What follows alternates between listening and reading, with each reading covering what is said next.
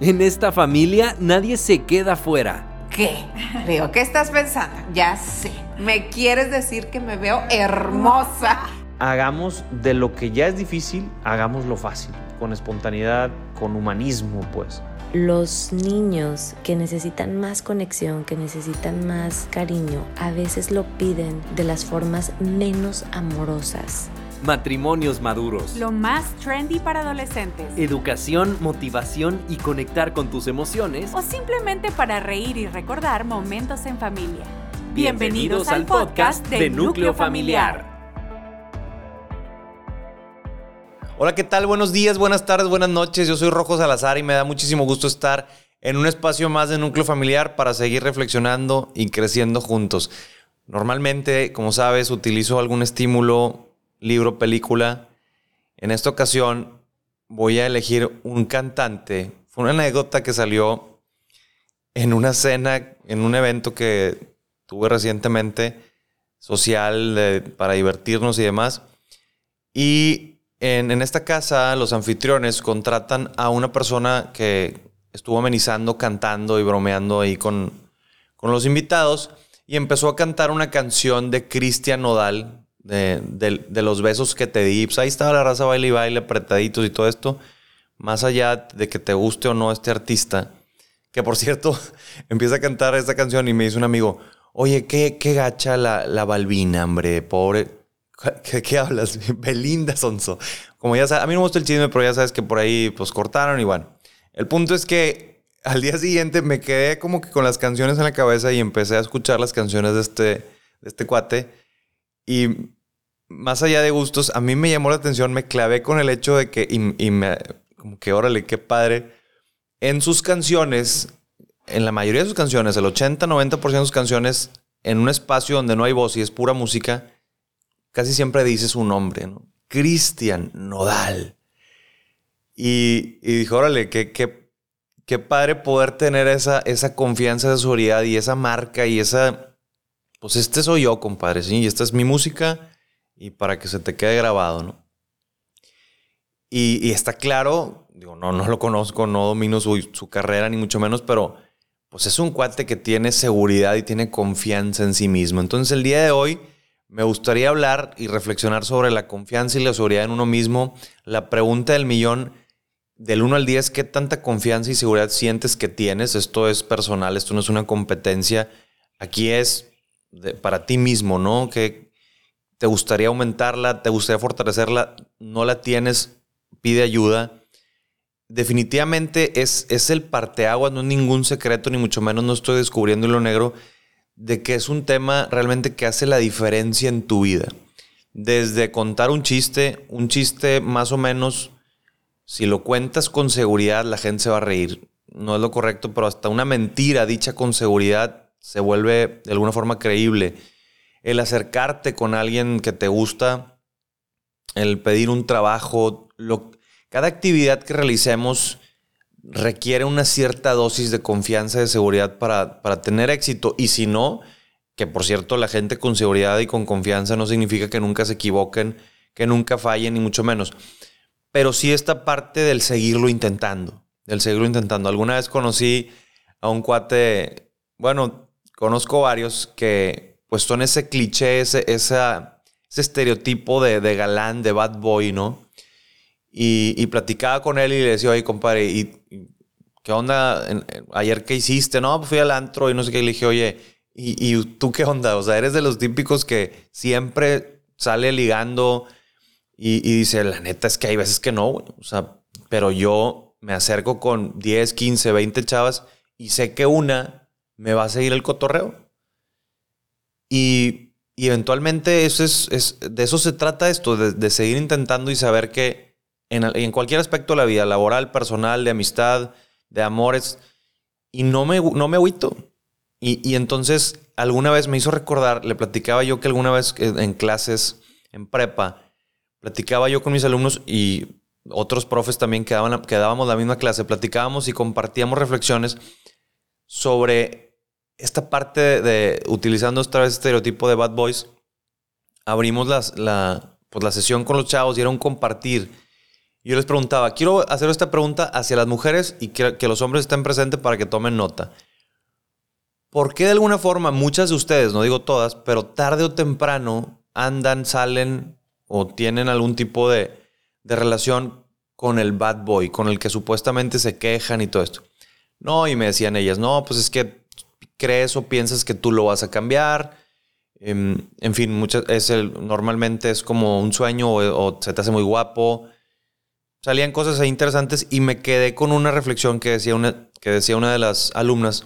Decía, profe, es que son los únicos que se avientan, que se acercan, que te invitan, que, que, que te ligan, que te...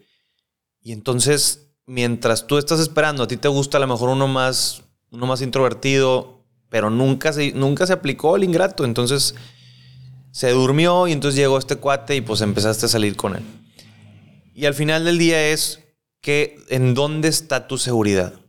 Puede ser que tengas razones para tener inseguridad.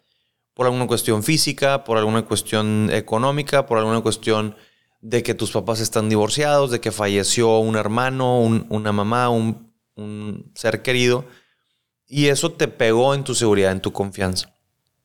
La realidad es que eventualmente son cosas que hay que trabajar, que hay salida, que, tienes cómo acudir a, vaya, no es dónde venden confianza, dónde venden seguridad para ir a formarme, más bien está aquí y es pedirle a alguien que te ayude a encontrarla y a construirla nuevamente. ¿sí? Y, eh, empiezan varios temas. Uno de ellos es que vayas descubriendo tus talentos, date cuenta para qué eres bueno. Y ahí están luces y muestras donde está tu seguridad y tu confianza. Que la gente te diga, vaya, hago una pregunta, ¿qué tanto te importa a ti lo que la gente diga? No es un tema de, de 100 o 0, no es un tema blanco-negro, en que si te importa nada o si te importa todo lo que digan, pero creo que o, invito a, más allá de, pensar o de que te influya lo que la gente opine, es lo que tú piensas de ti mismo y sobre todo la gente que más quieres, la gente que más está cercana a ti. Muchas veces esta cuestión de, las redes sociales llenas, nos llenan de comentarios positivos. Tú subes una foto y te puede decir mucha gente que estás guapísimo, guapísima, que eres lo máximo, que le encantas, etc. Puede ser que hay gente que te escriba un comentario no tan padre y te clavas en ese comentario. O a lo mejor esa foto tuvo muy pocos likes o tuvo cero comentarios y está y entra este juego también donde tiene que ver muchísimo con el ego, en donde no eres suficiente, no eres capaz, no soy guapo, no soy atractivo, no soy... Y empieza todo este juego de pensamientos que te sacan de la paz y te quitan la seguridad que alguna vez tu papá o tu mamá te fueron construyendo. Entonces retomemos ese camino, jóvenes, de, de seguridad, de confianza, porque eres capaz, porque tienes talento, porque tienes una serie de cualidades que no has descubierto o que no te enfocas en eso.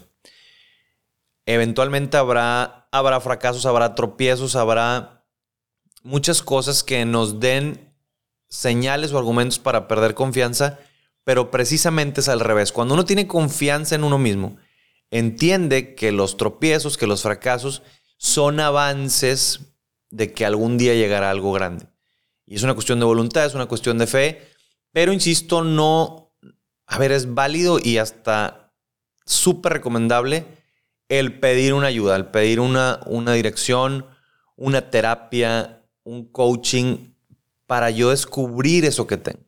Hay un montón de historias donde alguien, de hecho, llega a mí la, la película de Hitch de Will Smith, en donde existe esta parte, o sea, juega a ser Hitch o a ser el alumno de Hitch. Es una historia donde se prepara, hay una persona que prepara a los hombres para saber ligar, ¿no? Para saber conquistar a una mujer. Y en la historia van viendo ciertas cositas en donde al final del día se trata de creer en ti mismo, de ser auténtico. Muchas, de pronto mucha la pregunta del millón es, bueno, ¿qué hago? Y la, y la primera respuesta es, realmente sé cómo eres tú.